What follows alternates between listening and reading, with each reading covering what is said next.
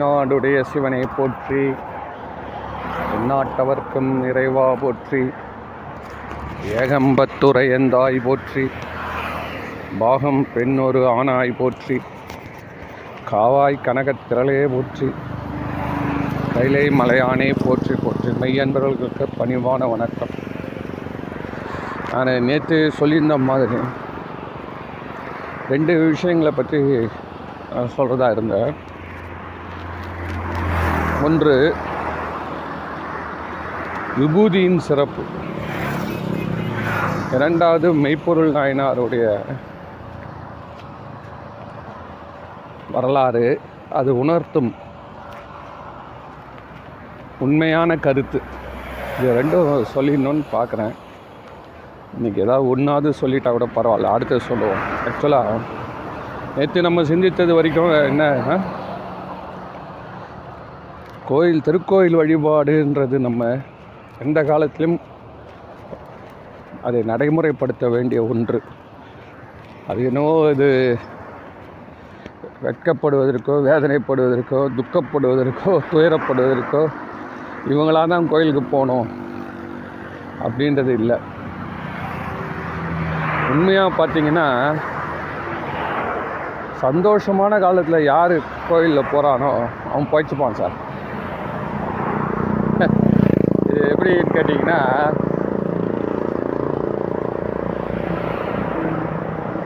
உங்ககிட்ட இறைவன் வந்து ஒரு சூழ்நிலை ஏற்படுத்துகிறார் உங்ககிட்ட சூழ்நிலை ஏற்படுத்துகிறாரு உங்ககிட்ட பணமே இல்லை. இறைவன் தான் பேங்க் பணமே இல்லை அவசிய தேவை இருக்குது பள்ளிக்கூட காலேஜ் ஃபீஸ் கட்டி ஆகணும் எஜுகேஷன் லோன் கிடைக்குமான்னு தெரியல. கிடைச்சா பா நாலு வருஷம் நிம்மதியாக போடுண்டா ஆ? அதுக்கப்புறம் பையனை கட்டி விடும் அதனால் நம்ம என்ன பண்ணுவோம்? பேங்க்குக்கு நிறையா நடப்போம். பணம் இல்லாதவன் பேங்க்குக்கு நிறையா நடக்கிறதுன்றது சகஜம்.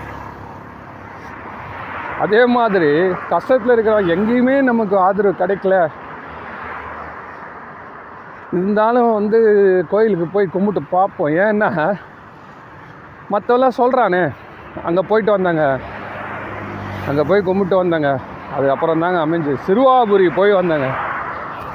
சிறுவாபுரி போயிட்டு வந்து அப்புறம் தாங்க எனக்கு மனை வீடு எல்லாம் கிடச்சிதுங்க. இது எப்படின்னா அங்கே ச முருகர் உட்காந்துட்டு எல்லாருக்கும் டோக்கன் கொடுத்துட்டு இருக்காரு. வரவங்களுக்கெல்லாம் போய் போய் எல்லோரும் வந்து இது பண்ணுங்க. ரியல் எஸ்டேட்டில் அட்வான்ஸ் கொடுங்கன்னு. அதனால் அந்த நம்பிக்கையோடு போகிறப்ப என்ன ஆகுது கேட்டிங்கன்னா அது வரைக்கும் அவன் மனசில் வந்து ஒரு தெளிவு இருக்காது. போயிட்டு வந்தவுடனே அவன் மனசில் ஏதோ ஒரு ஒரு அமைதி நிலவுது. உடனே என்ன பண்ணுறான்னா அந்த மு முடிவு எடுக்கிறதுக்கு ஒரு துணிவு வருது. இதுதான் கதை. அதனால் அவன் போகிறவங்கிட்ட போய் இதெல்லாம் சொல்லின்னு இருக்கக்கூடாது. நம்ம ஏற்கனவே சொன்ன மாதிரி நம்ம லெவல்லேருந்து அவனை போய் குழப்பக்கூடாது. ஆ கரெக்டுங்க போயிட்டு வாங்க. ரொம்ப சந்தோஷம். அப்படி தான் லைனில் வரணும். என்ன? அந்த வீடு வாங்கி அதுக்கப்புறம் அவன் பல பிரச்சனைகளை சந்தித்து அவன் மீண்டு வருவான் இல்லையா? அதெல்லாம் உலக இயல்பு. அதனால் நம்ம இதையே வந்து அவனை வழி மடக்கிடக்கூடாது. போயிட்டு வா போயிட்டு வாப்பா. அதே மாதிரி இந்த திருக்கோயிலுக்கு வரப்போ அவனுக்கு மன தெளிவு. சற்று நேரம் அவன் அமைதி அடைகிறப்போ திருப்பி எனர்ஜியை இது பண்ணிக்கலாம். எனர்ஜி எல்லாத்தையும் என்ன பண்ணுறான் ரீகூப் பண்ணிக்கிறான். அது அப்படியே என்ன பண்ணுறான் திருப்பி ஒருங்கிணைத்து கொண்டு திரும்பி போகிறாரு இதனால தான் திருக்கோயில் வழிபாடு. அதனால் இந்த பேங்க்குக்கு போய் கடன் கேட்குறவன் இருக்கான் இல்லையா? அவன் வேறு வழியே இல்லை. எங்கேயுமே இல்லை. சரி அட்லீஸ்ட் நம்ம எனர்ஜியாவது நம்மளுக்கு சிவபெருமானுக்கு ஏதாவது ஒன்று சேர்த்து வச்சு நம்மளை உயிர்க்கிறாருன்னு ஒருத்தன் சொன்னான் அப்படின்னு போவான். அதனால் கஷ்டத்தில் இருக்கிறவன் கோயிலை சுற்றின்னு இருக்கிறதுன்றது மெஜாரிட்டி ஆஃப் பீப்புள் வந்து கோயிலுக்கு வரவன் அதான். அதனால தான் கோயிலில் இருக்க வசனங்கள் எல்லாம் கஷ்டத்தில் இருக்கிறதா எழுதியிருக்குது. யாம் இருக்க பயம் ஏன்? நான் உன்னை கைவிடேன். என்ன? சிவசிவ என்கிற சிவசிவ என்கிற தீவனையாளர். இதெல்லாம் வந்து வரிசையாக எழுதி வச்சுருப்பாங்க.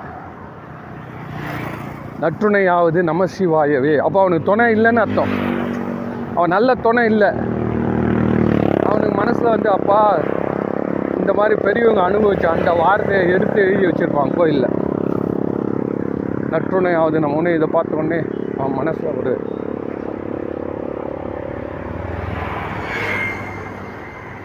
தைரியமும் தெம்பும் வரும். அதனால் கோயிலுக்கு போகிறப்போ மேக்ஸிமம் இதனால தான். யாராவது சார் நல்ல சந்தோஷத்தில் இருக்காங்க சார். என்ன? அவன் அடிக்கடி கோயிலுக்கு போவானா? நான் உடனே ஒன்று நினச்சி போவேன் நல்ல சந்தோஷத்தில் இருக்கான் சார். இப்போ தான் அவனுக்கு வந்து பெரிய பிஸ்னஸ் ஒரு பெரிய கான்ட்ராக்ட் வந்திருக்குது சார். இல்லை அவன் வந்து விசா கிளியர் ஆகிடுச்சு சார். அடுத்தது இந்த துணிமணிகள்லாம் வாங்கணும்.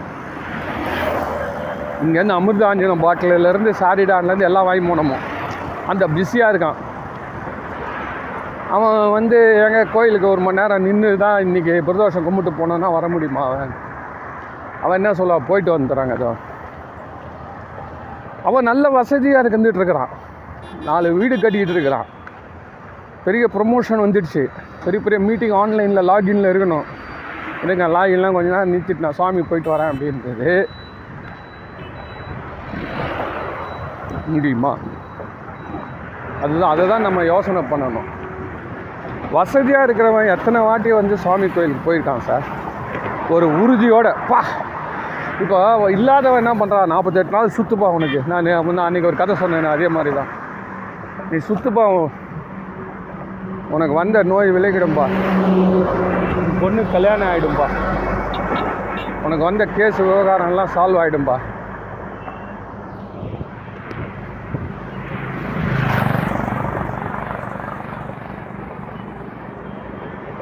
இதெல்லாம் நம்ம வந்து பார்க்குறோம். அதனால் ஒரு கால் அப்படி அவன் வந்துட்டான் வச்சுக்கோங்களேன். நல்லா வசதியாக போய் அடிக்கடி கோயிலுக்கு வந்தானா அவன் உண்மையிலேயே வந்து ஒரு புத்திசாலி. அவருக்கு என்ன நடக்குது கேட்டீங்கன்னா, நல்ல பணம் இருக்கிறவன் பேங்க்குக்கு வர வச்சுக்க. மேனேஜர் எழுந்து நின்று எழுந்து நின்று வரவேற்பார். மேனேஜர் ஒரு கோடி ரூபாய் டெபாசிட் வச்சுட்டு இருக்கான் சார். இன்னும் ஒரு கோடி எத்தாந்து சார். இன்னொரு ஒரு கோடி எத்தாந்துருக்கேன் சார். சிவபெருமான் என்ன பண்ணுவார் நீ நல்லா செலவு பண்ணுறது தானே சம்பாதிச்ச செலவு பண்ணு. எங்கன்னா சொத்து வாங்க. கோயிலில் எதுக்கிட்ட எத்தாந்து கொடுக்குற? நாங்கள் சார் கோயில் கட்டுறதுக்கு ஒரு கோடி வச்சுங்க சார். கொடுக்குறான் வச்சுக்கோங்க. இப்படி நின்று எல்லாம் மரியாதை பண்ணுவாங்க லோன் வாங்குறவனை பார்ப்பாங்களா? இவனை பார்ப்பாங்க. அதே மாதிரி தான் ஏன்னா துன்பத்தை அனுபவிப்பது நம்மளுக்கு நம்மளுடைய கடமை அது. நம்மளுடைய இந்த அதுக்கு சாய்ஸே கிடையாது. அவள் அந்த நேரத்தில் வந்து இறைவனை நோக்கி புலம்புறதுன்றது வேறு வழியே கிடையாது. ஏன்னா வேறு எங்கேயுமே துணையே கிடையாது அவனுக்கு. ஆனாலும் ஒரே ஒரு துணைன்னு யாரையோ சொல்ல கேட்டு தன்னுடைய அனுபவத்தினாலேயோ ஒரே அளவுக்கு ஒரு மன நிம்மதியும் உற்சாகமும் ஒரு உறுதியும் ஆக்கமும் பெறுவதற்கு கோயிலுக்கு வரான். ரைட்டா நல்ல வசதியாக ஆற்றல் ஏன் வரான்? ஏன் வரணும்? அவனும் வரான் அப்படின்ற பட்சத்தில் ஏன்னா சுவாமியே என்ன சொல்கிறாருன்னா நீ நல்லா நீ வந்து அனுபவிந்தான் இன் இன்பத்தையும் அனுபவி துன்பத்தை அனுபவி தான் கொடுக்குறாரு. துன்பத்தை அனுபவிக்கிறப்ப இறைவனை நோக்கி முன்னேறது உயிருக்கு ஒரு அனுபவம். இன்பத்தில் இருக்கிறப்ப எப்பட்றா? இன்பத்தில் இருக்கிறப்ப எப்பட்றா நீ வந்து இறைவனை வந்து நினைப்ப? அப்படின்னா அதுதான் திருவா தேவாரத்தில் வந்து எந்த ஒரு சுந்தரமூர்த்தி நாயனார் கல்யாணத்துக்கு கிளம்புறாரு சார். அந்த கல்யாணம் நிற்க போகுது.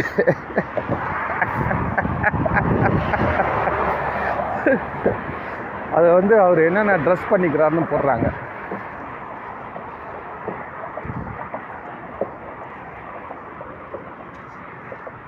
வந்து பட்டு பீதாம்பரம் நகை நெட்டு எல்லாம் போட்டு ஏன்னா ராஜாவிட்ட பையன் கல்யாணத்துக்கு போகுது.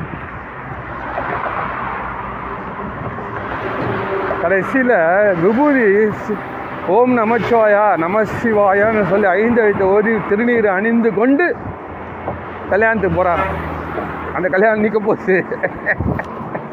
இல்லை அது நின்னாதான் அவருக்கு வந்து சிவபெருமானே காட்சி தந்து தன்னுடைய அடிமையை ஏற்றுக்க போகிறார் எப்படி இருக்கு பாருங்க. ஆனாலும் தன்னுடைய சந்தோஷ நேரத்திலையும் திரு திரு ஐந்தேத்தை அவர் நினைக்கிறார். அதுதான் அவன் வந்து திருமுறை காட்டுறது. அவர் என்ன பண்ணுறான் இந்த மாதிரி நல்லா சந்தோஷமாக இருக்க வேண்டிய கோயிலுக்கு வர வேண்டிய அவசியமே இல்லாதவன் என்ன இந்த பணத்தெல்லாம் எங்கெங்கேயோ எடுத்து போய் செலவு பண்ணாமல் ஒருத்தன் கோயில் பேங்க்கில் தான் டெபாசிட் பண்ணுறான் இல்லை கோயிலுக்கே தந்து கொடுத்துட்றான் சார். இது ரெண்டுமே வச்சுப்போம் சார். பேங்க்லேயே அவனுக்கு மரியாதை. புரியுதா? இதே எடுத்து போயிட்டு எங்கேயோ ஊர் இந்த என்ன சார் இப்போல்லாம் எல்லாம் இந்தோனேஷியா தான் போகிறாங்க நம்ம ஆளுங்க எல்லாம்? இப்போல்லாம் இங்கே இந்தியாவிலலாம் எந்த டூர் ஸ்பாட்டும் பார்க்கறதுக்கு ஒன்றும் எல்லாம் பார்த்தாச்சுங்க. சொல்கிறான் நான் சிம்லா போயிட்டு வந்துட்டேன் குல்லு போயிட்டு வந்துட்டேன். டார்ஜிலிங் போயிட்டு வந்துட்டேங்க லேலாம் போய் வந்துட்டேங்க. எல்லாம் பார்த்தாச்சுங்க இப்போ அடுத்தது அடங்கலை என்ன சொல்கிறான்னா அடுத்தது இந்தோனேஷியா சிங்கப்பூர் மலேசியாலாம் சாதாரணமாகிடுச்சு இந்தோனேஷியா தாய்லாந்து தான் இப்போ அடுத்தது. ஜப்பானுக்காரனே யோசனை பண்ணி நிறைய டிவியில் கவர் பண்ணுறான் சார் அவங்க டிவியில் இந்த மாதிரி இந்தியன்ஸில் பெரும்பான்மையான பேர் வந்து இந்தோனேஷியா போகிறானுங்க கரெக்டாக நம்ம ஆளுங்க நம்மளுடைய இந்த ஏஜ் கேட்டகரிலாம் இருக்குது. இதெல்லாம் ஐம்பது அறுபது ஐம்பது தான் இதெல்லாம் போதுங்க. ஒரு ஒரு கண்ணாடி கழுத்தில் மாட்டி செயின் மாதிரி மாட்டிக்கிச்சுங்க. சுடிதார் போட்டுன்னு அந்த எல்லா ஏஜ் எல்லாம் படகுல போதுங்க. எல்லாம் வந்து அங்கே போனால் அங்கே போயிட்டு இதே சாப்பாடு சாப்பிட்டுதுங்க நம்ம ஊர் சாப்பாடு. அதே சப்பாத்தி குருபா கிடைக்குது சந்தோஷமாக எல்லாத்தையும் காட்டுறான். சார் இந்தோனேஷியாவுடைய மெயினான வருமானம் இப்போ டூரிஸ்ட்டில் வந்து இந்தியர்களுடைய பங்கு தான். அது ஏன்னா இந்தியன்ஸ் கையில் துட்டு சர சில்லற பொருள்து அப்படின்னு ஜப்பான்காரன் அவன் டிவியில் போடுறான். அதனால் இனி அப்படியெல்லாம் செலவு பண்ணாமல் ஒன்று பணத்தை நீ சேர்த்து வைக்கிறேன்றதால பேங்க் மேனேஜர் வாழ்த்துவது போல். அதே மாதிரி நீ வந்து எங்கெங்கேயோ செலவு பண்ணாமல் சிவாலயம் கட்டுவதற்கு திருப்பணி செய்வதற்கும் திரு தொண்டர்களுக்கு பணம் ஐயோ அது ஒன்று நாள் சொல்கிறேன் சார். அந்த கோயில் பணியாளர்களுக்கு சிவாச்சாரியார் விட்டுருங்க. மற்றவங்க கதியெல்லாம் நீங்கள் பார்த்தீங்கன்னா அது ஒரு நாள் தனியாக பேசுகிறேன் அது இருக்குது அது ஒரு நாள் இருக்குது அது வந்து ஆனால் அது நான் வந்து இந்த மாதிரிலாம் பேசக்கூடாது. ரொம்ப தெளிவாக பேசி அதாவது ஜஸ்ட் லைக் தட் நம்ம இப்போ பகிர்ந்துக்கிறோம்ல அந்த மாதிரிலாம் இல்லை. அழுத்தம் திருத்தமாக பேசி உரைக்கிற மாதிரி பேசி அவங்களுக்கெல்லாம் உதவணுன்றத வந்து நிச்சயமாக ஒரு சொற்பொழிவு நான் பண்ணுவேன். கூடிய விரைவில். அந்த கொடுமையை கேட்காதீங்க சார். அந்த கோயிலில் நடக்கிற கொடுமையை கேட்காதீங்க. அந்த எப்பவுமே தெய்வத்தோடைய சந்நிதியில் ஏற்றத்தாழ்வு இருக்கத்தான் இருக்கும். அது நல்லா புரிஞ்சுக்கணும். நம்ம எல்லாம் நினச்சிக்கிறோம் கடவுள் எல்லாருக்கும் சமமானவர். பிறப்போக்கும் எல்லாம் உயிருக்குன்றோம். அவர் என்ன இங்கே ஜனநாயக ஆட்சி புரியத்துக்கு வந்திருக்கிறாரா? அவர் தான் பிரதமர் அவருடைய நோக்கமே வேறு. அதனால் அது அப்புறம் சொல்லுவோம். ஸோ இப்போ இந்த மாதிரியான உதவிகள் எல்லாம் நம்ம வந்து திருக்கோயிலுக்கு செய்கிறப்போ அந்த திருக்கோயிலில் இருக்கிற மனமகிழ்ச்சி அடையலா போல் இறைவனும் மிகுந்த மனமகிழ்ச்சி அடைவார்.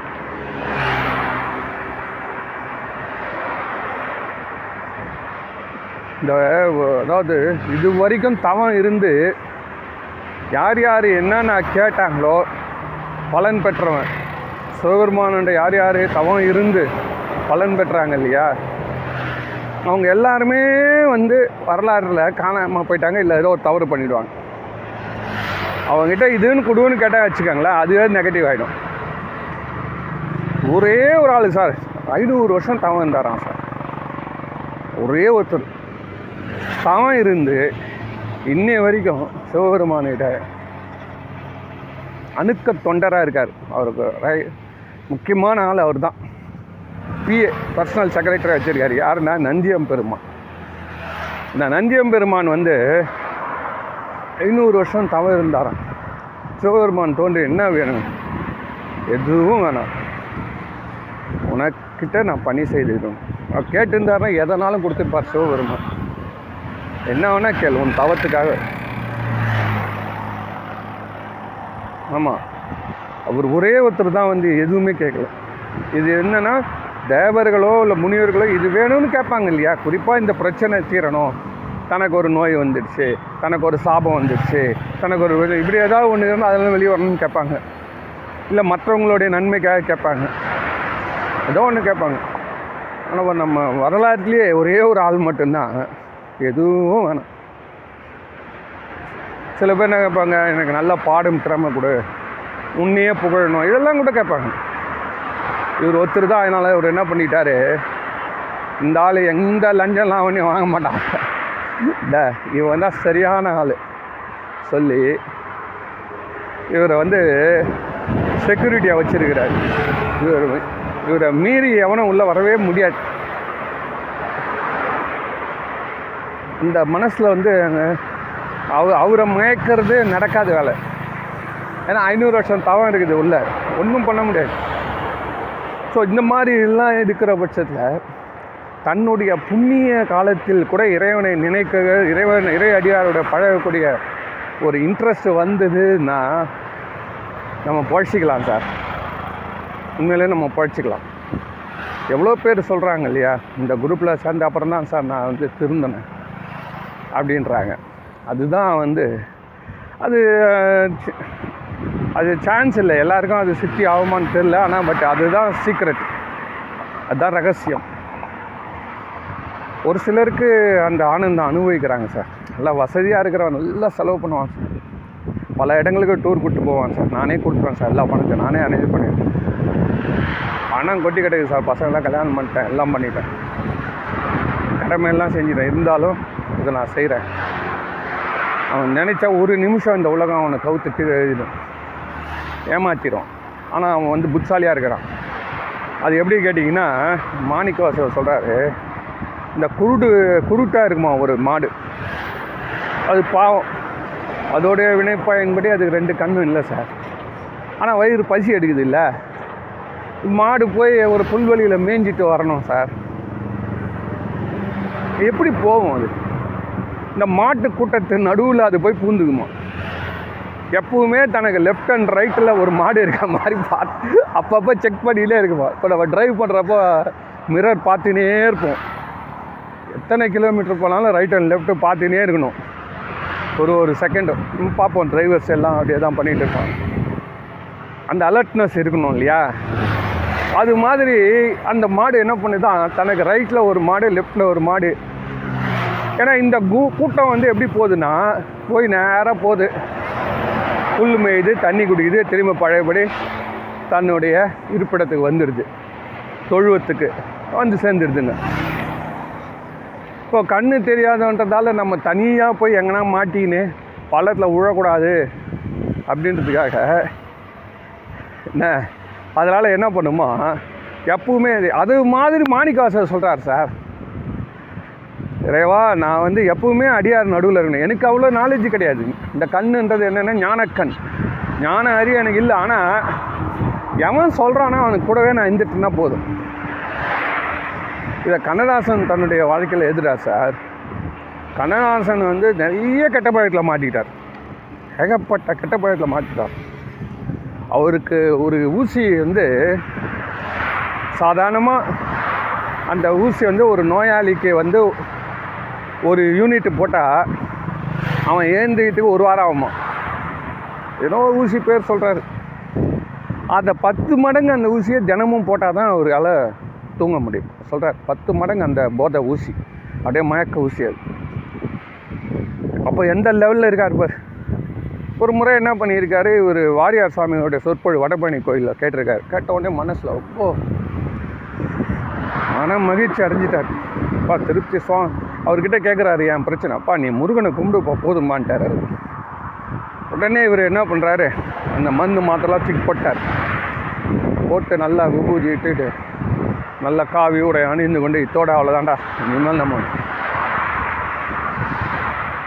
ராத்திரி படுத்து ஆனால் தூக்கம் வரல. இன்னும் என்ன பண்ணுறாரு டிரைவர் விட்டு அமுச்சு திருப்பி எந்த கடை எங்கே திறந்துக்குதோ சென்னை ஃபுல்லாக சுற்றுறா எனக்கு ராத்திரி மருந்து வேணும்.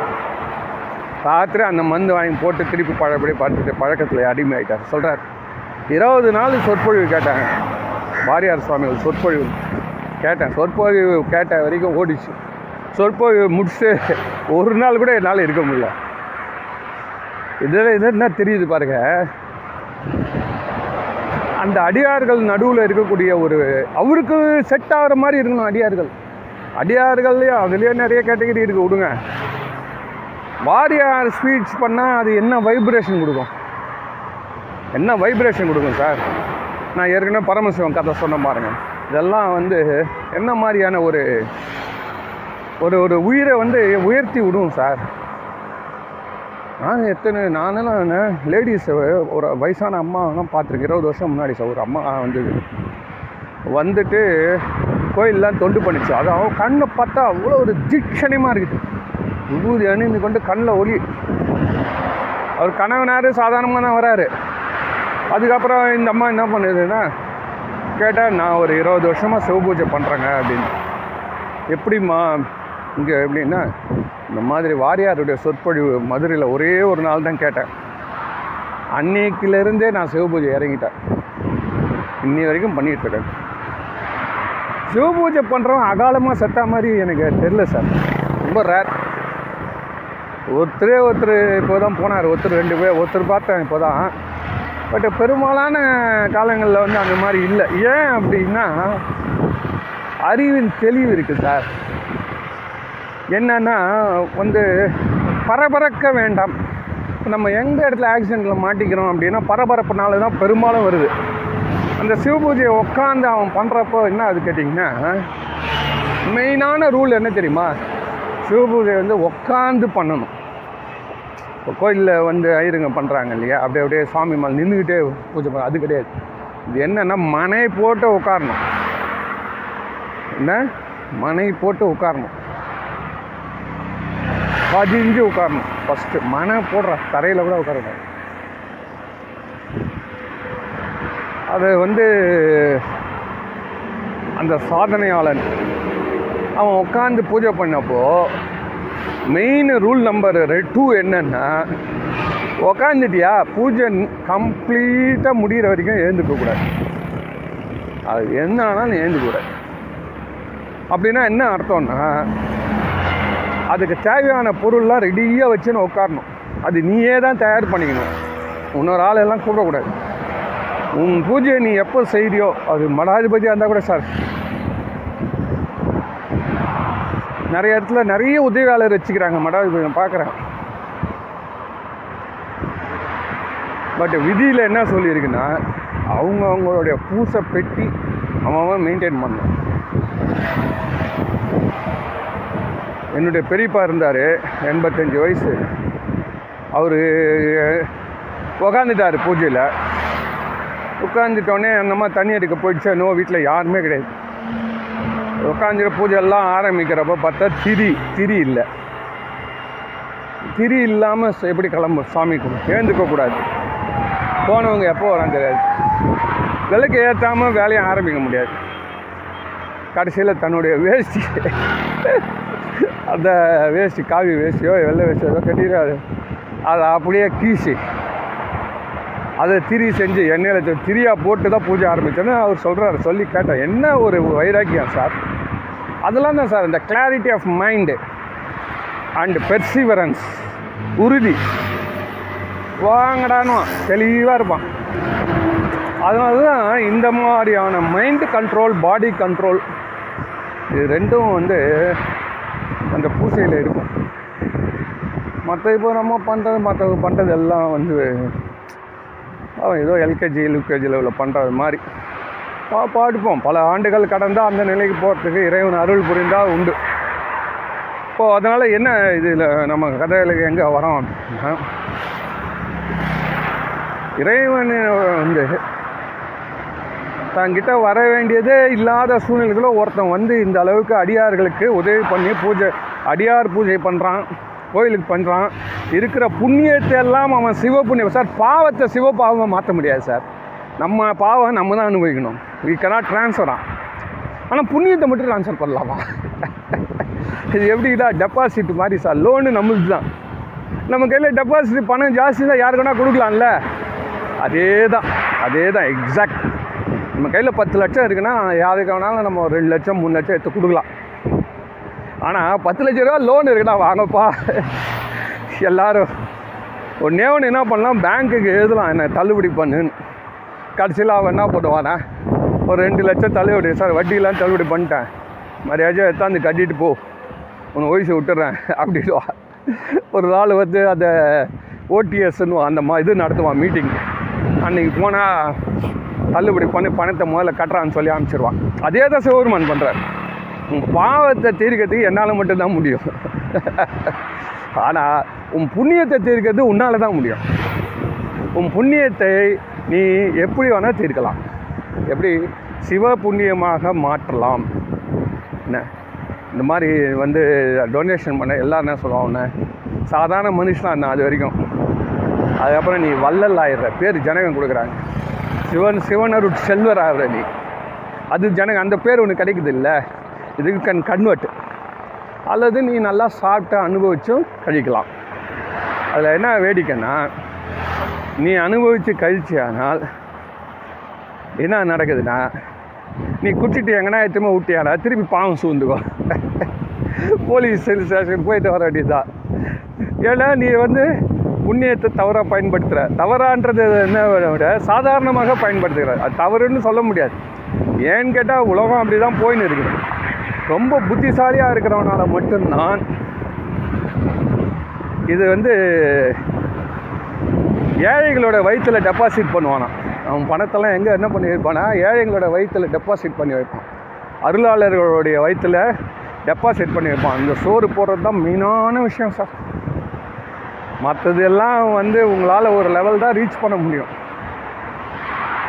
சோறு உடல் நோய் இது ரெண்டும் நீங்கள் தீர்த்துட்டிங்கன்னா பெரிய விஷயம் சார். இப்போ நான் பண்ணினது என்னென்னா இது ரெண்டுத்தை விட ரொம்ப நுட்பமானது என்னென்னா மனசு. மனசு தான் எல்லாத்துக்கும் காரணம். அதை நம்ம ஓரளவுக்கு சரியான டைரக்ஷன் கைடு நான் வந்து ஒரு கைடு அவ்வளோதான் எங்கெங்கேயோ ஏற்கனவே இருக்கிறத பார்த்துட்டு வந்து சொல்கிறேன் ஏற்கனவே கோயில் கட்டி வச்சுட்டான். கோயிலில் ஒரு கைடு இருப்பான். எடுத்த மாதிரி சொல்லுவான் இதுதான்பா இதுதான் இதான் இதான். இந்த இடத்துல தான் இவர் தவன் இருந்தார். இந்த இடத்துல அம்பாள் வந்தால் இந்த இடத்துல தான் மாமரம் ஐயாயிரம் வருஷமாக இருக்குது. இந்த இடத்துல தான் இந்த சிற்பங்கள் எல்லாம் ஒரே கல்லில் செதுக்கப்பட்டது. இப்படி இப்படி ஏதோ ஒன்று நம்ம சொல்லி அவங்கள பிரமிக்க வைக்கிறோம். இல்லைன்னு சொன்னால் அவன் கம்முன்னு சுற்றின்னு போவான். அவனுக்கு தெரிஞ்ச அளவில் ஒரு மதுரை இருக்க கோயில் இருக்கே சார். ஒரு வாரம் ஆகுமா சார் மதுரை அவனா எக்ஸ்பிளைன் பண்ண ஆரம்பித்தானா மீனாட்சி அம்மன் கோயில் நான் போயிட்டு வந்தேன். ஏதோ கல்லுகளோ பாறைகளோ அருமையாக சிற்பங்கள்லாம் செஞ்சு தவிர்த்து வேறு நமக்கு தெரில இதே ஒரு கைடு வந்தான் வச்சேன் சொல்கிறான் இந்த பொற்றாமரை குளம். இங்கே தான் சார் நாரை தவம் இருந்தது இங்கே தான் சார் இது நடந்தது அது நடந்தது. இந்தந்த படலங்கள் அறுபத்தி நாலு திருவிளையாடல் நடந்தது. இதெல்லாம் சொல்லி நம்மளுக்கு கூட ஒரு வாரம் ஆகும்? அந்த கோயிலை புரிஞ்சுக்கிறதுக்கு. அதெல்லாம் இவ்வளோ சிறப்போடு விளங்குது. இவ்வளோ கஷ்டப்பட்டு பண்ணியிருக்காங்க. எல்லாம் நம்மளை திருத்தத்துக்கு பண்ணியிருக்கிறது. நம்ம என்ன பண்ணுறோம் ரோடு சைடில் எதுவும் பிரியாணி கடை நல்லாயிருக்கும் இதுதான் நம்ம கணக்கு. போனோம் சாமி கும்பிட்டோம் ரைட்டு அதுக்காக அப்படியே இருக்க முடியுமா? ஓ. என்ன? அதனால் வந்து இதில் ரொம்ப அந்த கைடோடைய ஒர்க்கு வந்து ரொம்ப இம்பார்ட்டன்ஸ் அந்த கட்டினவன் சந்தோஷப்படுவான் சார். ஒரு கைடு சொல்கிறது கேட்குறப்ப தான் அந்த கட்டினவனுக்கே சந்தோஷப்பா. இல்லைன்னா நம்மளே ந- ஒரு ஒரு கோயிலில் சார் அது கட்டினவனுக்கே ஒரு சிலை இருக்குது சார். நான் ரெண்டு மூணு கோயிலில் பார்த்தேன் சார். மா மய இதில் மாயவரத்தில் கூட பார்த்தேன். ஒரு சிலை ஒருத்தர் வச்சுருக்குறாங்க விக்கிரகம். யாருன்னு கேட்டால் இவர் தான் இந்த கோயிலே கட்டினவர். அது மாதிரி எல்லா இடத்துலையும் கிடையாது. காஞ்சிபுரத்தில் அந்த ராஜகோபுரம் கட்டினது யாருன்னு இன்ச்சு இன்ச்சாக தேங்கினாங்களாம் வாரியார் சொல்கிறார் தண்ணி ஊற்றி ஊற்றி ஒரு ஒரு எழுத்து கழுவி ராஜகோபுரம். மொத்தம் கழுவி பார்த்தா யார் கட்டினாங்கன்னே தெரியலையாம் சார். அவ்வளோ பெரிய ஆள் கட்டி விட்டு போயிட்டான் சார். ஸோ ஓரளவுக்கு தெரிஞ்சதை எடுத்து சொல்கிறதுக்காவது ஒரு கைடு வேணும். ஒரு கோயில்னால் கண்டிப்பாக ஒரு கைடு வேணும் சார். அந்த கைடு வேலையை எந்த சிவாச்சாரியார் பண்ணுறாங்களோ அவன் நல்லா வசதியாக இருக்கான் சார். வரவன் தாராளமாக கொடுத்துட்டு போகிறான் சார். மற்றபடி நீ வெறும் மந்திரம் சொன்னியானா அதோடு போயிடும். இந்த வரவங்களுக்கு எழுச்சி ஊட்டி அனுப்பணும். இது வந்து மற்ற மதத்துங்களில் நல்லா விளக்குறான். நம்ம அப்படியே காட்சி பொருள் காட்சிப்படுத்துகிறான் அதனால் அவன் அதில் அந்த கருத்துலேயே அவன் நிற்கிறான் புரியுதா? நம்மளுக்கு அது கிடையாது. அதனால் கண்டிப்பாக இந்த ரோலை வந்து அந்த கோயில் ஓதுவார்கள் கொடுக்கணும். அவங்க பாட்டு பாடிட்டு மீதி நேரங்களில் வந்து வர்றவங்களுக்கு கோயிலின் சிறப்பு ஆண்டவனுடைய சிறப்பு வழிபாட்டின் சிறப்பு. இதெல்லாம் நீ சொல்கிறது சொல்லிடு. எவனுக்கு எட்டுதோ எட்டட்டும். நீ சொல்லாமல் இருந்தியானா அது எவ்வளோ பெரிய தப்பு? ஏன்னா இவ்வளோ நாள் நம்ம மறைமுகமாக வச்சுருந்தாங்க. நம்மளுடைய இது எல்லாமே மறைமுகமாக தான் மறைமுகமாகன்றது என்னன்னா உன் வாழ்க்கையோட கலந்து வச்சுருப்பான். நீ இதுக்கெலாம் ரொம்ப திங்க் பண்ண வேணான்னு. இல்லைன்னா உனக்கு பே பேர் வச்சுருவாங்க. அவன் சாமியாரை போயிட்டான் சார். அவன் குடும்பத்துக்கு லாய்க்கலன்றான் அதனால் அந்த காலத்தில் அப்படி வச்சுருந்தோம் புரியுதுங்களா? இப்போ அந்த நிலை தாண்டியாச்சு. ஜனங்க கொஸ்டின் பண்ணுறான் அவங்களுக்கு அந்த விளக்கத்தை கொடுக்கணும். ஏன்னா எதிராளியோடைய பிரச்சாரம் ஸ்ட்ராங்காக இருக்குது. எதிராளியுடைய பிரச்சாரம் கடவுள் இல்லைன்னு சொல்கிறவனுடைய பிரச்சாரமும் கடவுள் இப்படித்தான் இருக்கிறார் என்று சொல்லக்கூடிய பிரச்சாரமும் இந்த கோயில் வழிபாட்டுக்கே குந்தகம் விளைவிக்கிற அளவில் இருக்குது. அதனால தான் ரொம்ப பேர் நீங்கள் பார்த்தீங்கன்னா இந்த செலிப்ரிட்டிஸ்ன்றோம்ல ஸ்டார்டம் நல்லா பாப்புலர் இருக்கும் பார்த்தீங்கன்னா பாதி பேர் உடனே பா மற்ற மதத்தை சார்வதுக்கு ரெடியாக இருப்பான். ஏன் அப்படின்னு கேட்டிங்கன்னா மற்றவன் எடுத்து சொல்கிறான் சார். அவனுடைய கஷ்ட நேரத்தில் போய் கிட்ட இருந்து சொல்கிறான் அவனுக்கு ஒரு ஊக்கத்தை கொடுக்குறான் சார். முதல்ல நம்மளுக்கே இங்கே ஊக்கம் இல்லை நம்ம எங்கேருந்து சொல்கிறது நம்மளுக்கே ஊக்கம் இல்லை. நம்ம எங்கேருந்து சொல்கிறது ஏன்னா நம்மளுக்கு அதை பற்றி தெரியாது. ஆமாம் சார் இந்த மாதிரி திருவண்ணாமலை போய் வந்தால் அதுலேருந்து நல்லா இருக்குது இதுதான் உன்னால் சொல்ல முடியுமே தவிர்த்து அங்கே நடந்த ஆச்சரியம் அற்புதங்கள் அதிசயங்கள் உன்னால் சொல்ல முடியும். அவன் சொல்லுவான் குருடர்களை விழிப்பித்தார் முடவர்களை நடக்க பண்ணார்னு. உனக்கு சொல்ல தெரியல. உனக்கு இந்த செயலெல்லாம் ஞானசம்பந்தர் பண்ணியிருக்கிறாரு. அந்த வரலாறுலாம் இருக்குது. அவங்க பண்ணதை விட பல மடங்கு பண்ணினவங்களாம் சர்வசாதாரணமாக போகுது. எதுவும் சொல்கிறதுக்கு ஆள் இல்லை. இதான் விளம்பரம் தான் சார். நீங்கள் யாரை வேணால் கேளுங்க சார். இண்டஸ்ட்ரியில். யாரை வேணால் கேளுங்க. சார் என்ன சார் மெயின் செலவு? எப்படி சார் ப்ராடக்டை டெவலப் பண்ணுறாருனா ஒன்றும் இல்லை சார். விளம்பரம் சார். அதே பொருள் தான் நானும் விற்கிறேன் ஆனால் அவன் மிக கோடீஸ்வரம் ஆகிட்டான் சார். இந்த ராம்ராஜ் காட்டன்னு ஒன்று சொல்லுவாங்க சார். அங்கே ஒரு திருப்பூரில் ஒருத்தர் வந்து சொன்னார் ராமராஜ் காட்டன் சார். அது என்னப்பா எல்லாரும் தானே காட்டன் எல்லார்கிட்டே தானே அதே காட்டன் வாங்குறாரு அதே தானே பண்ணுறாரு அதே தான் பண்ணுறாரு ஆனால் அவருடைய அந்த விளம்பர இது இருக்குது திறமையினால் எங்கேயோ போயிட்டார். மற்றவெல்லாம் அப்படியே இருக்கிறான். மற்றவன் அதுக்கப்புறம் எல்லாம் எழுந்து வரான் கொஞ்சம் கொஞ்சமாக ட்ரை பண்ணுறதுக்கு நாமளும் அதே மாதிரி பண்ணுவோம் அப்படின்னு. அந்த விளம்பரங்கள். வந்து அது மாதிரி நம்ம வந்து நம்மளுடைய விளம்பரம்ன்றது வந்து இருக்கிறது அழகாக எடுத்து சொல்லுது. பொய் விளம்பரம் இல்லை இருக்கிறது அது எடுத்து சொல்லணும். இப்போ அது இல்லைன்னா என்ன பிரயோஜனம்? அதனால் நம்ம இந்த புண்ணியத்தை சிவ புண்ணியமாக மாற்றுறது இதுதான் ரகசியம். இது ரகசியம் தெரிஞ்சிச்சு வச்சுக்கலாம் பணக்காரனுக்கு பயங்கரமான சேஃப்டி சார் அவன். அவன் குடும்பம் அவன் பணம் அது எல்லாமே சேஃப்டி சார் உண்மையாகவே அதுதான் அங்கே. நீங்கள் அதில் நீங்கள் பார்த்தீங்கன்னா தெரியும். விஷயம் தெரிஞ்சவன் கோடீஸ்வரனாக இருப்பான் சார் ஆனால் எந்த கெட்ட பழக்கத்தையும் இருக்க மாட்டாங்க. என்ன கேட்டிங்கன்னா இந்த கோயில் வழிபாடு இவங்க இந்த குரூப்லேயே இருப்பான் சார் இந்த குரூப்லேயே இருப்பான். ஏன்டா நீ அங்கே போய் சுற்றின்னு இருக்க? அப்படின்னு கேட்டால் இதுதான் மெயினான ரீசன் நம்மளை வந்து எந்த விதமான தீமையில் நம்மளை நாமே உட்படுத்தி கொள்ள மாட்டோம். சரி. அதனால் இவ்வளோ தூரம் நம்ம சொன்னது எதுக்குன்னா இந்த வழிபாட்டினுடைய திருக்கோயில் வழிபாட்டினுடைய ரகசியம். அதனால் எந்த சந்தர்ப்பம் கிடைச்சாலும் ஒரு திருக்கோயில் நீங்கள் போயிடுங்க. போயிட்டு வந்துருங்க. அதை முதல்ல வச்சுக்கணும் சார் ஏதாவது ஒரு கல்யாணத்துக்குன்னு ஒரு ஊருக்கு போகிறோன்னா முதல் கேள்வி என்ன கேட்கணும்னா சாப்பாடு எப்போ போடுவாங்க? என்ன மெனு கார்டு கான்ட்ராக்டரு யார்? பஃபேவா இல்லை டைனிங்கா இதெல்லாம் கேட்குறத விட முதல்ல நம்ம என்ன கேட்கணும்னா இந்த பக்கத்தில் ஏதாவது திருக்கோயில் இருக்கா? அந்த திருக்கோயில் இதுக்குள்ளார போயிட்டு வந்துட முடியுமா? ஒரு நிமிஷம். முடிஞ்சால் அப்படி தலையை காமிச்சிட்டு வந்துடணும் நான் அந்த மாதிரி நூற்றுக்கணக்கான திருமணங்களை அட்டன் பண்ணிடுவேன் பெண்ணு பிள்ளை யாருன்னு கூட எனக்கு தெரியாது. போவேன். அவங்க வாங்கன்னு கூப்பிடுவாங்க. அப்படியே பின்பக்கமாக அப்படியே சுற்றி போய் திருப்பி ஒரு ஆட்டோவை பிடிக்கிறது. டக்குன்னு பக்கத்தில் எங்கடா கோயில்னு கேட்டால் அவன் சொல்லுவான். உடனே போயிட வேண்டியது. இவங்க எல்லாம் இங்கே உட்காந்து மியூசிக் பாட்டை உட்காந்துன்னு வீண் கதை பேசின்னு அதை பண்ணிட்டு இருப்பாங்க. ஸோ இந்த பையனா இந்த பையனுக்கு ரொம்ப நாள் கல்யாணம் வந்தது. இப்போ தான் ஆகுது. ஆமாம் இவங்க நம்ம இது இல்லை. நம்ம பக்கம் இல்லை. இவங்க நம்மளுடைய இது இல்லை. எங்கோ பார்த்துன்னு வந்திருக்கிறாங்க. இல்லை அவன் லவ் பண்ணி கல்யாணம் பண்ணி ஏதாவது ஒரு அக்கப்பூர் தானே நடக்கும். ஆனால் நம்ம அந்த இது இல்லை நேராக போயிடுற கோயில் எங்கேயோ போய் கோயிலில் போயிட்டு சாமி கும்பிட்டு அந்த வர அந்த வரலாறு தெரிஞ்சுன்னு வந்துடுறது இப்படி தான் போகிறது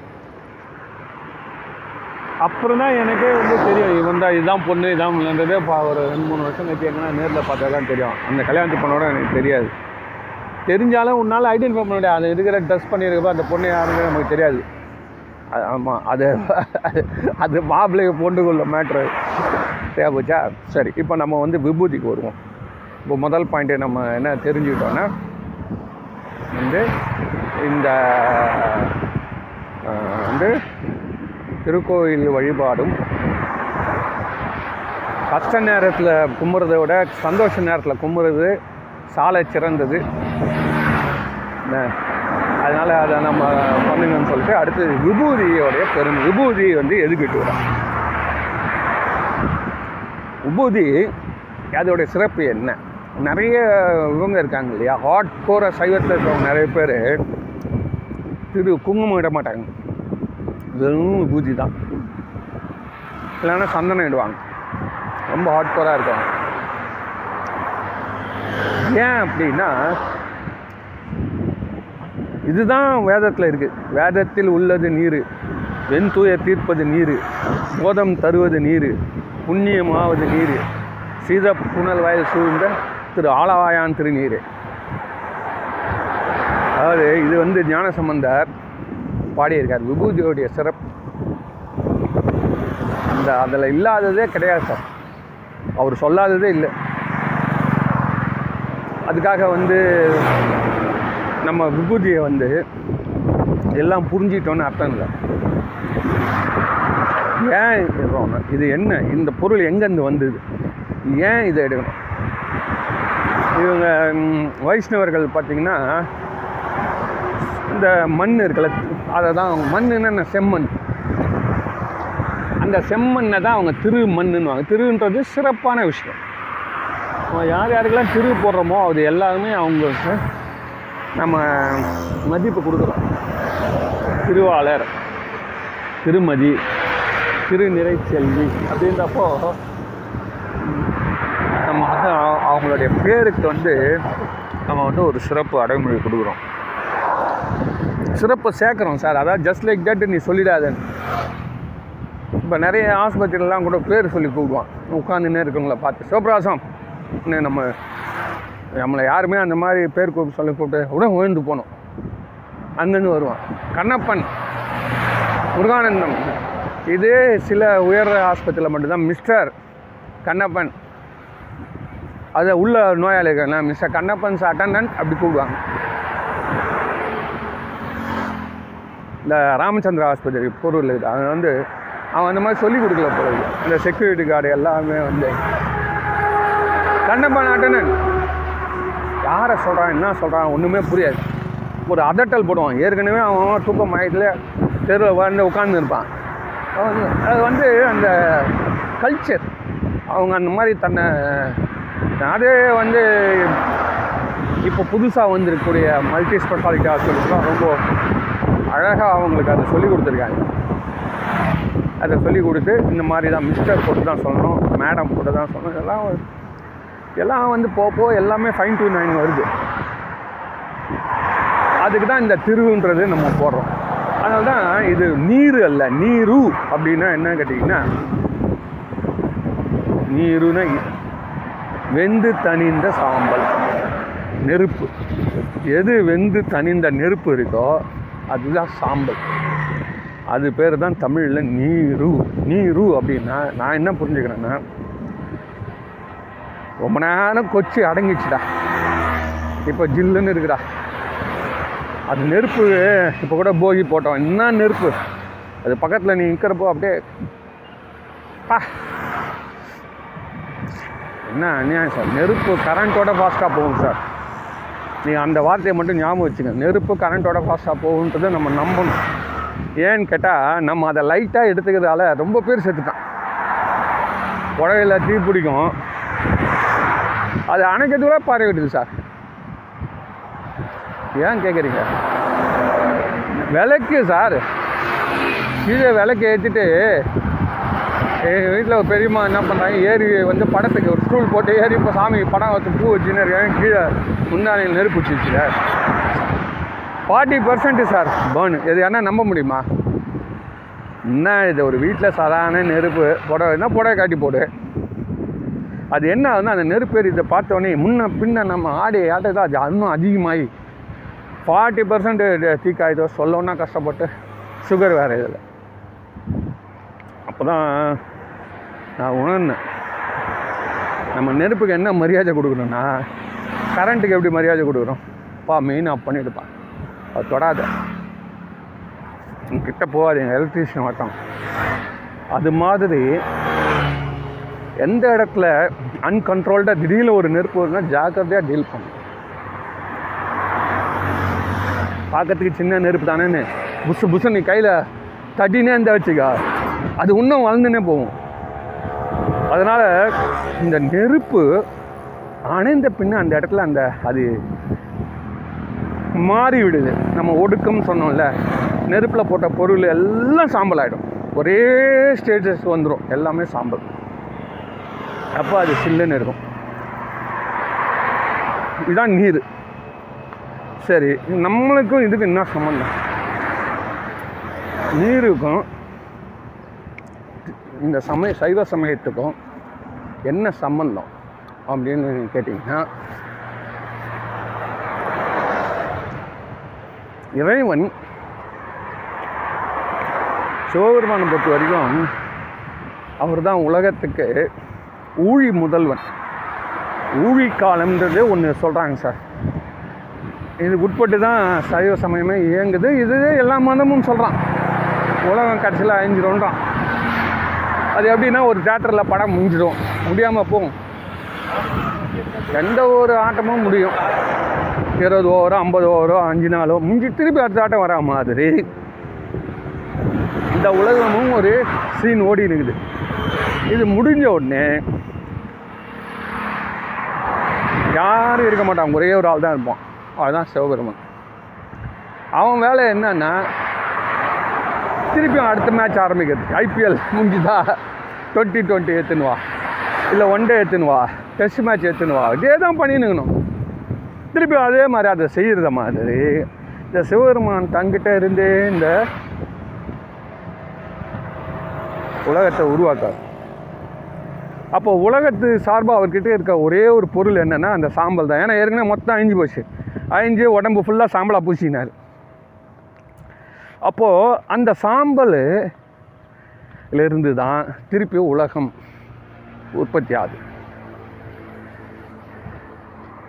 எந்த பொருளை அவர் ஒடுக்குறாரோ மா மா ஒன்று ஏற்கனவே சொல்லியிருக்கோம். ஒடுக்கிறான்றது என்னென்னா கன்வர்ஷன் எல்லா பொருளும் சார் உலகத்தில் எந்த பொருளும் எடுத்துக்க சார். அது எரிஞ்சோடனே வந்து நிற்கக்கூடிய ஒரே இடம் வந்து சாம்பல் தான்.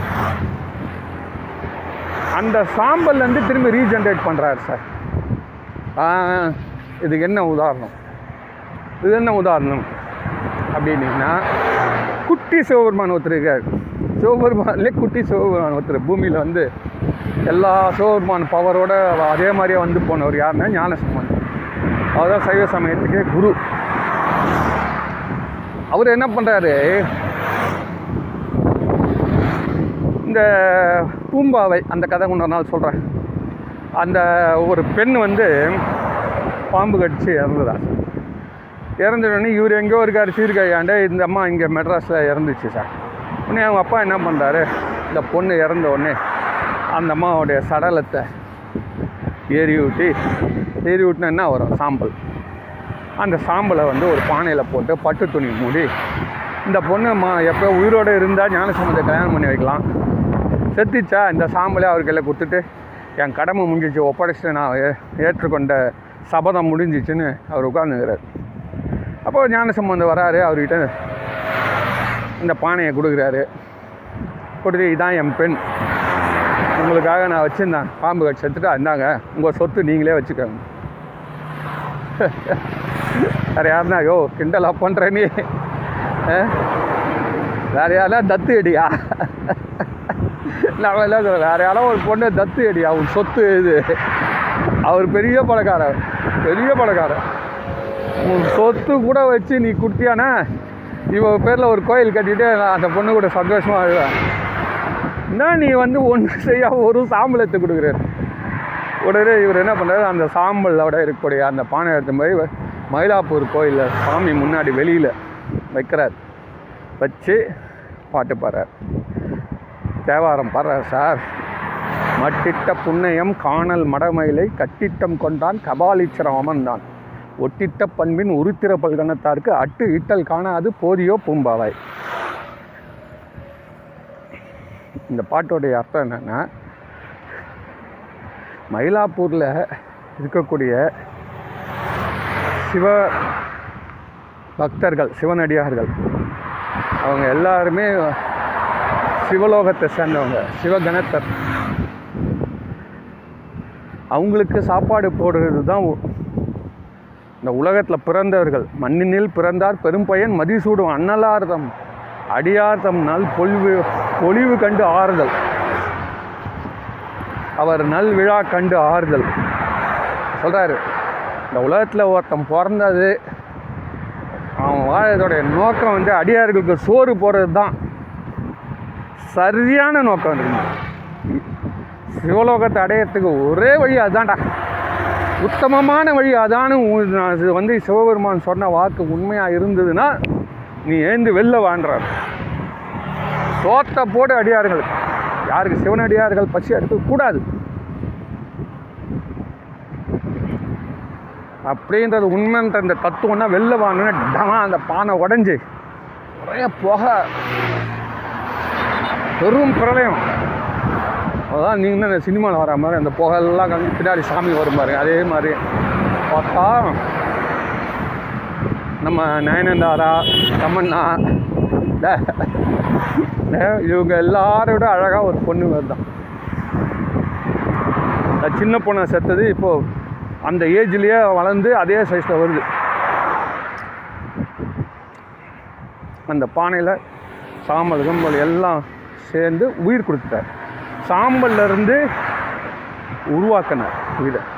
இது வந்து நம்ம வரலாறில் இருக்கு.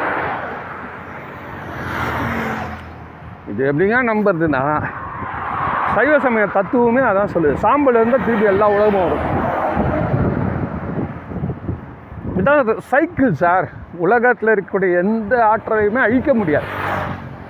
நான் நம்ம சொல்கிறத சயின்ஸே சொல்லுது. இப்போ என்ன சொல்கிறான் டைனோசர் முட்டை எம்மோ போட்டு போச்சு. இப்போ திருப்பி உயிர் கொடுக்குறேன்ட்டான். அந்த முட்டை. அது உயிரே இல்லை.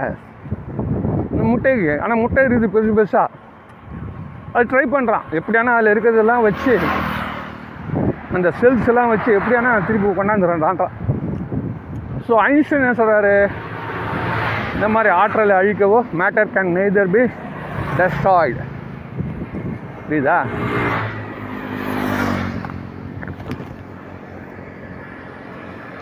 இட் கேன் ஒன்லி கன்வெர்டட் அதனால் இந்த இந்த பொருளை வந்து மேட்டரை வந்து நம்மளால் can neither be கிரியேட்டடா created or destroyed but it can be converted அப்படியே சயின்ஸு சார் இதெல்லாம் யார் சார் சொல்கிறது ஐன்ஸ்டீனே இப்போ தான் கண்டுபிடிச்சான் சார் அவன் கண்டுபிடிச்சதை புரிஞ்சுக்கிறதுக்கே பல பேருக்கு திறமை இல்லை சார் அதை சாதாரணமாக எழுதி வச்சுட்டு போயிட்டானுங்க சைவத்தை ஜோருமான ஒருவனால தான் ஆக்கவோ அழிக்கவோ முடியும். அழிக்கின்றது என்னென்னா மாற்ற முடியும். அவருக்கே அந்த லிமிட்டேஷன் கொண்டு வந்துட்டோம். சிவபெருமானுக்கு அந்த ரூல் கொண்டாதாச்சு என்ன ரூல்னா சிவபெருமானை எதையுமே அழிக்க மாட்டேன் அப்போ அழிக்கும் கடல்னு பேர் வச்சாங்களே அப்படின்னா அது அவருக்கு கீழே இருக்கிற ஒரு டிபார்ட்மெண்ட் அது. இப்போ மேயர் இருக்காங்க சார் மேயர் எதுக்கு இருக்கிறாங்கன்னா அவங்க ஐக்கியத்து இருக்கிறாங்க. ஏன்னா அவங்க தான் எல்லா சுடுகாட்டுக்கும் இன்சார்ஜ் சென்னையில் இருக்கக்கூடிய எந்த விதமான கார்ப்பரேஷன் சுடுகாட்டில் ஏதாவது ப்ராப்ளம்னா மேயருக்கு கம்ப்ளைண்ட் போகணும் அதுக்காக மேயரோட தொழில் வந்து சுடுகாடு தான் அப்படின்னு சொன்னால் எப்படி இருக்கும்? அதுக்கு ஒரு டிபார்ட்மெண்ட் வச்சுருப்பாங்கல்ல? அது மாதிரி. ரோடு போடுறது பூ மருந்து தெளிக்கிறது கொரோனா வந்தால் மருந்து மாத்திரை கொடுக்குறது குழந்தைங்களுக்கு ப்ர- பர்த் சர்டிஃபிகேட் கொடுக்குறது ஆஸ்பத்திரி நடத்துறது பிரசவ ஆஸ்பத்திரி எல்லாமே மேயர் தான் பண்ணுவாங்க. அதே மாதிரி தான் சிவபெருமான். ஆனால் அவருக்கு வந்து என்ன பேர் வச்சுட்டாங்கன்னா ஏன்னா அந்த உருத்திரன்றவர் வந்து அவருடைய டைரக்ட் டிபார்ட் போலீஸ் டிபார்ட்மெண்ட்டை சீஃப் மினிஸ்டர் அவர் டைரெக்டாக கீழே வச்சிருப்பார். மோடி கூட போகிறார் அப்பப்போ மிலிட்ரி ட்ரெஸ் போட்டுக்கிறார்.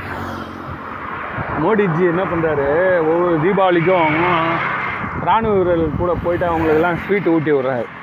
ஒவ்வொரு தீபாவளிக்கும் போகிறார் அப்போ வந்து அவர் என்ன பண்ணுறாருன்னா ராணுவ வீரருடைய ட்ரெஸ்ஸை போட்டுப்பார். இங்கே வரப்போ பொலிட்டீஷியன் ட்ரெஸ்ஸு போட்டுப்பார். இப்போ ராணுவ ட்ரெஸ்ஸை போட்டுன்னு இருக்கிறதால அவர் அழிக்கும் பிரதம மந்திரி சொல்ல முடியுமா? அது மாதிரி அதை அவர் டைரெக்டாக வச்சுக்கிறார். அவர் கண்ட்ரோல் அவரே அதை இன்ட்ரெஸ்டடாக அதை எடுத்துக்கிறார். அதே மாதிரி தான் சிவபெருமான். ஏன்னா அந்த அழிக்கும் வே- வேலையை செய்கிறப்போ நீ அந்த நேரத்தில் பச்சைதாபெல்லாம் பார்க்கக்கூடாது. பார்த்தேன்னா காலி ஆகிடும் அவனோட வினையை அதை எதுவும் செஞ்சுன்னு போயினே இருக்கும் அதுக்கு ரொம்ப தில்லு வேணும். டிஃபென்ஸ் மினிஸ்டராக இருக்கிறதுக்கோ போலீஸ் மினிஸ்டராக இருக்கிறதுக்கோ ரொம்ப தில்லு வேணும். ஆளுங்கட்சிக்காரனே அரெஸ்ட் பண்ண வேண்டிய வரும் சார் அந்த தைரியம் யாருக்கு இருக்கும் அவன் யாருக்கு? அவன் அவன் பின்னாடி எவ்வளோ பேர் கட்சிக்காரன் இருக்கானோ எவ்வளோ பேர் இதெல்லாம் நாளைக்கு முதலமைச்சர் கூப்பிட்டு திட்டுவார். டேய் நீ அவசரப்பட்டு அவனை அரெஸ்ட் பண்ணிட்டேன் இப்போ இந்த கூடங்குளத்தில் கூட இப்போ ஃபுல்லாக பொறுப்பு எல்லாம் எடப்பாடிக்கு வந்துடுச்சு ஏன்னு கேட்டால் அவர் காவல்துறை ம வந்து அவர் கண்ட்ரோலில் இருந்தது. சப்போஸ் அவரே ஒரு சாதாரண சோப்லாங்கே ஒரு மந்திரி கிட்ட கொடுத்துட்டு இருந்தாரு வச்சுக்க இவர் சொல்லிடலாம். அந்த பாவி அவன் தான் இந்த மாதிரி பண்ணிட்டான். கட்சி அவர் மீது நடவடிக்கை எடுக்கணும்னு சொல்லிட்டு தப்பிச்சுன்னு போயிடலாம். அதனால் இப்போ என்ன நடக்குதுல சிவபெருமான அந்த ரிஸ்க்கை எடுத்துக்கிறார்.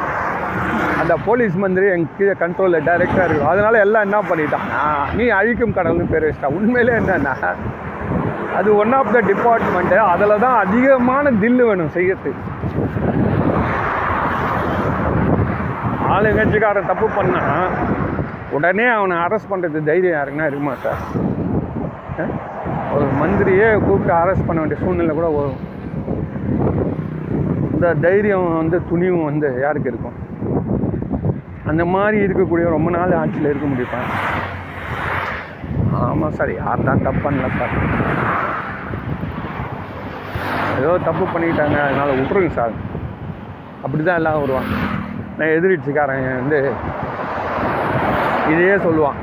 பாருங்கள் இந்த ஆள் செஞ்ச தப்பு இப்படிலாம் இருக்குது. நீங்களே நடவடிக்கை எடுக்க வேண்டிய அளவில் அவனை திருத்தாமல் வளர்த்துருக்கிறீங்க. இந்த மாதிரி தான் எல்லாம் திருந்தாமல் இருக்கிறானுங்க கொ- கொளுத்தி போட்டுருவான். அதனால தான் இதெல்லாம் இவ்வளோ விஷயம் இருக்குது.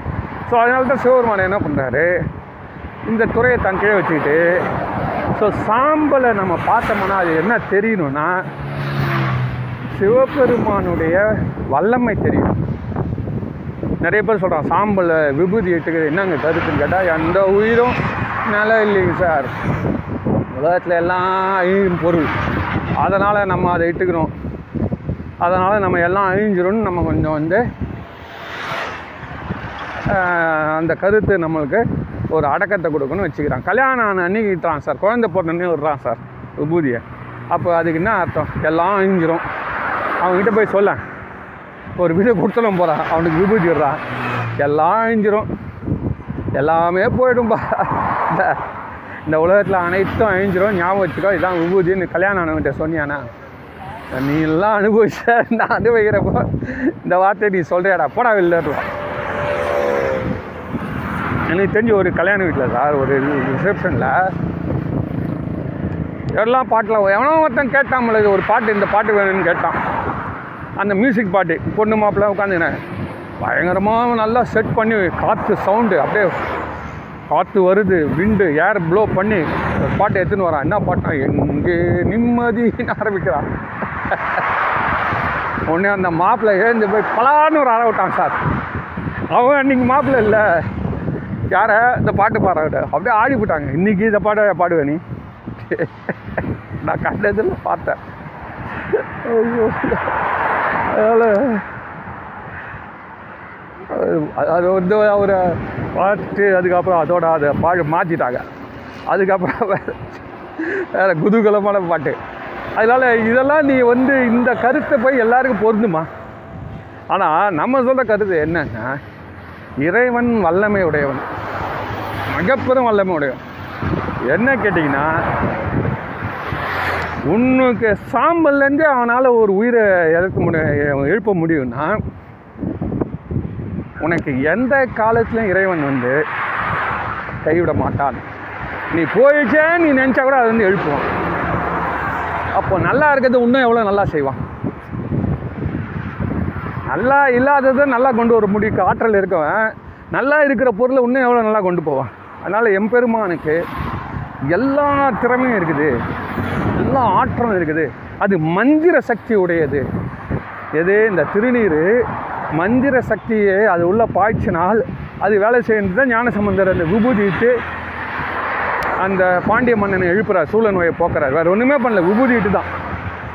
இந்த பாட்டை பாடி பாடி விபூதிட்டு அதெல்லாம் கதை. அப்புறம் சொல்கிறேன் இந்த மாதிரி வந்து அந்த விபூதின்றது நமக்கு எதை சொல்லணும்னா எப்படி சாம்பல்லேருந்து ஞானசம்பந்தம் அந்த பெண்ணை எழுப்பினாரோ அதே மாதிரி நமக்கு எந்த ஒரு சூழ்நிலையிலையும் இறைவன் நமக்கு ஒரு ஆறுதலையும் இதத்தையும் தர முடியும். நம்ம நினச்சிட்டு இருப்போம். அதனால் மிகப்பெரிய சக்தியின் வெளிப்பாடு அது ஒரு ஆற்றலின் வெளிப்பாடுடா. நம்ம கையில் வந்து பெரிய ஒரு பொக்கிஷம். கையில் ஒரு பத்து கோடி ரூபா லாட்டரியில் வந்து உன் கையில் இருந்தால் நீ எப்படி நடப்ப? அந்த மாதிரி விபூதிட்டு நடக்கணும். பத்து கோடி சார் நம்ம அக்கௌண்ட்டில் இருக்குன்னு நினச்சி பாருங்க. பத்து கோடி ரூபா நம்ம அக்கௌண்ட்டில் இருக்குது சார். எப்படி நடப்பீங்க? யாரை பார்த்தால் பாவம் இவனுக்கு கொஞ்சம் அப்படி ஹெல்ப் பண்ணலாமே. பத்து கோடிக்கு இது எப்படி நம்ம செலவு பண்ணுறது சரி ஒரு கோடி தர்மத்துக்கு வச்சுக்கினா கூட அந்த ஒரு கோடியை எப்படி செலவு பண்ணுறது ஒரே ஆளுக்கு ஊற்றலாம்னா எல்லாருக்கும் பண்ணலாம். அப்படி ஒரு தெம்பாக நடப்போம்.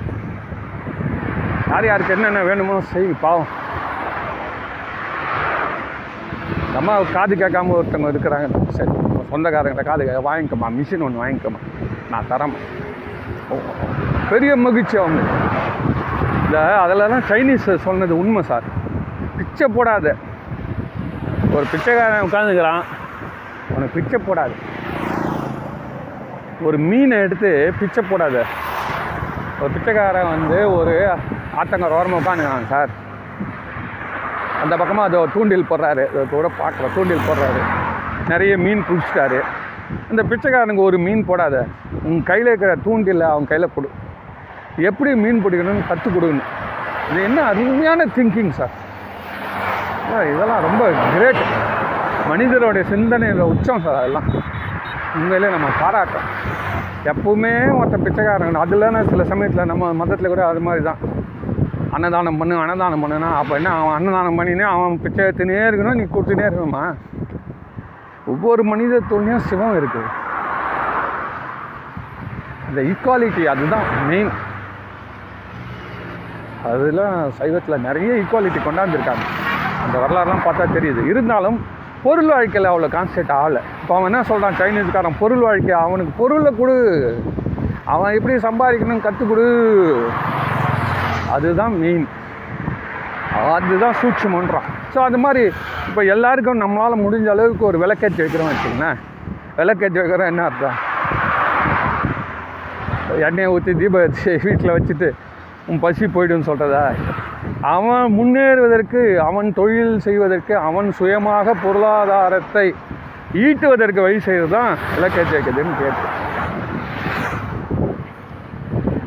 அந்த மாதிரி ஒரு நடை வரும் சார். சிவபெருமான் விபூதி அணிஞ்சிட்டா இந்த உலகத்தில் அந்த சிவபெருமானுடைய ஆற்றல் என் கண்ணுக்கு தெரியுது. எதையுமே என்னால் உருவாக்க முடியும். எதையுமே உருவாக்க முடியும். எனக்கு வந்து அழிவுன்றதே கிடையாது. எல்லாம் பொருள் வாழ்க்கையை பொறுத்த வரைக்கும் எனக்கு அழிவுன்றதே கிடையாது சார். எல்லாம் என்னால் முடியும் சார். ஏன்னா எம்பெருமான் இப்படி தான் இதை இதே தான் பண்ணுறாரு இந்த சாம்பல் தான் பண்ணுறாரு அது எனக்கு அந்த சாம்பலில் படமாக நிழல் ஆடுது. அந்த நினைவை கொடுக்குது. இப்போ கங்கையிலேருந்து தண்ணி எடுத்துன்னு வரான் சார் தீர்த்தம். அப்போ ஒரு ஸ்பூன் குடிக்கிறப்போ நம்ம கங்கையிலே இருக்க மாதிரி ருன்னு ஒரு உணர்வு வரும்ல அது மாதிரி தான் உனக்கு ஒரு எமோஷ்னலி உங்களுக்கு வந்து அப்படியே நீங்கள் செலிப்ரேட்டிங் ஆஹா அப்படின்னு. சரி அதுக்கு உதாரணம் அப்படின்னா அதுக்கு ஒரு பாட்டு. என்ன பாட்டு? மட்டிட்ட புண்ணையம் மாடல். இந்த பாட்டு. மட்டிட்ட புண்ணையம் காணல் மடமை இல்லைன்ற மாதிரி. சாம்பலில் இருந்த ஒரு உயிரையா? எப்போவோ செத்து போன உயிரை. எழுப்ப வல்லமைப்படுத்த சின்ன சின்ன சிவம் அவங்க சொல்லி கொடுத்ததும் இதுதான். மந்திரமாவது நீர் தான் ஸோ மந்திரமும் நீரும் சேர்ந்தால் நம் வாழ்க்கையில் பெரிய ஒரு மந்திரம் என்ன? நமசிவாயா ஸோ நமசிவாயாவும் இந்த திருநீரும் சேர்ந்தால் ஞான சம்பந்தரை போல் நம்ம குட்டி சிவம் ஆயிடலாம் அப்படின்னு நம்ம அறிவில் ஒரு காட்சியை பதிய வச்சுக்கிறது தான் இந்த விபூதி அதுதான் சிவ சிவ என்று சிவாய சொல்லி விபூதி அணிஞ்சுக்கோன்னு சொல்கிறாங்க வெறும் விபூதி அணிவே அணியாதீங்க. கெஞ்சு கேட்கலாம். சிவாய சொல்லி அணிங்க சார். போதும் சார். அவ்வளோதான் சார். இதுதான் விபூதியோடைய உண்மையான அர்த்தம். இது வரையும் ஒருத்தன் கூட சொல்லலை சார். யாரை கேட்டாலும் நீ செத்து போயிடுவ. சுண்ணாம்பு சாம்பல் ஆகிடுவ அதுதான் இதை காட்டுது. அட பாவிகளா முன்னாட்டில் சொல்லுவா சிவபெருமானே அணிந்து கொண்டு இருக்கிறார் ஏன் அணிகிறார்? அந்த கேள்வி கேட்கணும்னா ஏன் அணிகிறார்? ஏன் சந்தனம் என்ன? ஏன் அந்த சந்தனம் ஒரு நல்ல வாசனையான சந்தனம் இட்டுக்க கூடாதா? வைஷ்ணவத்தில் திருமண் இட்டுக்கிறார். அந்த அதோட அர்த்தம் என்ன சொல்லு? மண்ணோடைய அர்த்தம் என்ன? அதில் என்ன பவர் வருது? இதில் வருது சார் எல்லாம். அதான் வந்து எடுத்து சொல்ல அவன் அவனுடைய ஆணவம் தடுத்துச்சு சார். ஆணவன்றதை விட அஜாக்கிரதை தான் மெயினான காரணம். மற்ற கொள்கை பரப்பு செயலாளர் இருக்காங்கள மற்ற மதத்தோட கொள்கை பரப்பு செயலாளர்கள்லாம் நீங்கள் வந்து மட்டமாக நினச்சதால தான் கோடிக்கணக்கான பேர் போயிட்டான். கோடிக்கணக்கில் போயிட்டான். போனவன் வரமாட்டான். நல்லா தெரிஞ்சுக்கும் இன்னும் இருக்கிறவனையாவது பிடிச்சி வைக்கணும் தான் இதெல்லாம் நம்ம சொல்கிறோம் இருக்கிறவனை பிடிச்சி வச்சா போதும். ஏன்னா நம்ம கருத்து வந்து உண்மையான கருத்து சார் நம்ம கருத்து வந்து உண்மையான கருத்து. அந்த உண்மை என்னைக்கும் நிற்கும் உண்மை தான் என்னைக்கு நிற்கும் என்ன? நான் கூட அன்றைக்கி யோசனை பண்ணி பார்த்தேன். நான் ஒரே ஒரு உண்மை தான் இந்த உலகத்தில் நீ வருதுன்னா அது என்னென்னா ஜனநாயகம். யார் ஜனங்களுக்கு மதிப்பு கொடுத்து ஜனநாயகமாக இருக்கானோ அதுதான் நீண்டு வரும். சர்வாதிகாரம் என்றைக்கும் ஒரு நாள் கவுந்துடும் ஜனங்களுடைய நன்மையை கருதி சுயநலம் இல்லாமல் ஜனங்களுடைய பேச்சுக்கு மரியாதை கொடுத்து எவன் நடத்துகிறானோ அதுதான் ஜனநாயகம். அப்படின்ட்டு எனக்கு சொல்லிட்டு யோசனை இருந்தது கியூபான்னு ஒரு நாடு இருக்குது சார். அங்கே பொது நலத்துக்காகவே ஒரு ச- ஒரு ச- ஒரு சர்வாதிகாரி வாழ்ந்திருக்கார் பொது நலத்துக்காகவே ஒரு சர்வாதிகாரி அவர் சர்வாதிகாரி தான். ஆனால் பொது நலத்துக்காக வாழ்ந்ததால் அமெரிக்காக்காரன் ஒன்றும் பண்ண முடில ஐம்பது அறுபது வருஷமாக ஒன்றுமே பண்ண முடில அவங்கள. அப்போ தான் யோசனை பண்ணி பார்த்தேன். சரி உடனே போயிட்டு சைட்டில் போட்டு தேடி பார்த்தேன் அவங்களுடைய பொலிட்டிக்கல் சிஸ்டம் எப்படி இருக்குது அது உள்ளே போய் பார்த்தா ரொம்ப தெளிவாக சொல்கிறான் சார் அதாவது எலெக்ஷன் உண்டு. நான் நினச்ச சர்வாதிகாரனா அவர் எல்லாம் நாமினேஷன் பண்ணிடுவார் போல இது அப்படி இல்லையா? அந்த ஊரில் வந்து ஒரு ஒரு பதவிக்கும் ஒரே கட்சி தான். ஆனால் அந்த கட்சியிலேயே ரெண்டு பேர் நிற்பான் ஒரு ஒரு போஸ்ட்டுக்கும். அந்த ரெண்டு பேரில் வந்து யார் ஒருத்தனை ஜனங்க செலக்ட் பண்ணுறாங்களோ அவன் அடுத்து எம்எல்ஏ அப்புறம் எம்பி அதுக்கப்புறம் வந்து பிரைம் மினிஸ்டர் தேர்ந்தெடுக்கிற நிலைமை வச்சுருக்கான். இது இல்லாமல் கட்சியில் யார் தலைவனாக இருக்கானோ அவன் தான் ஜனாதிபதியாக வரான். இப்போ ஃபிடல் காஸ்ட்ரோ வந்தார். இறந்துட்டார். ஐம்பது வருஷம் இருந்தார். இப்போ அவர் தம்பி வந்திருக்கான். இந்த வாரிசு ஆட்சின்னு சொல்கிறோம்ல அது அக்கா அதுதான். ஆனால் அது ஏன் ஜனங்க அங்கே ஏற்றுக்கினாங்க வாரிசு ஆட்சி வாரிசு ஆட்சி. ஏன் அதை மட்டும் ஜனங்க எல்லோரும் வாரிசு ஆட்சியை ஒரு தப்பாக நினைக்காம ஏன் ஏற்றுக்கிறான்னா நீ ஜனங்களுடைய நன்மைக்காக நீ நடந்தாலும் நீ வாரிசாக தான் இது என்ன? எது வேணால் இரு. வாரிசாகவும் இரு வாரிசாரு என்னன்னா போ ஆனால் எங்கள் நன்மையை மட்டும் நீ நினைச்சு நடந்து கொண்டால் நாங்கள் வந்து ஆட்டோமேட்டிக்காக நீ நல்லா இருப்ப. அதனால் அந்த இடத்துல எப்படி நடக்குதுன்னு கேட்டிங்கன்னா தேர்தல் உண்டுன்றான். அவரு இப்போ அந்த தலைவராக இருக்க கூட அந்த கம்யூனிஸ்ட் கட்சி தேர்ந்தெடுத்து தான் அவரை வச்சுருக்குது. அவங்க ஒரு ஒரு வாட்டி அவங்களே அதை முடிவு பண்ணணும்.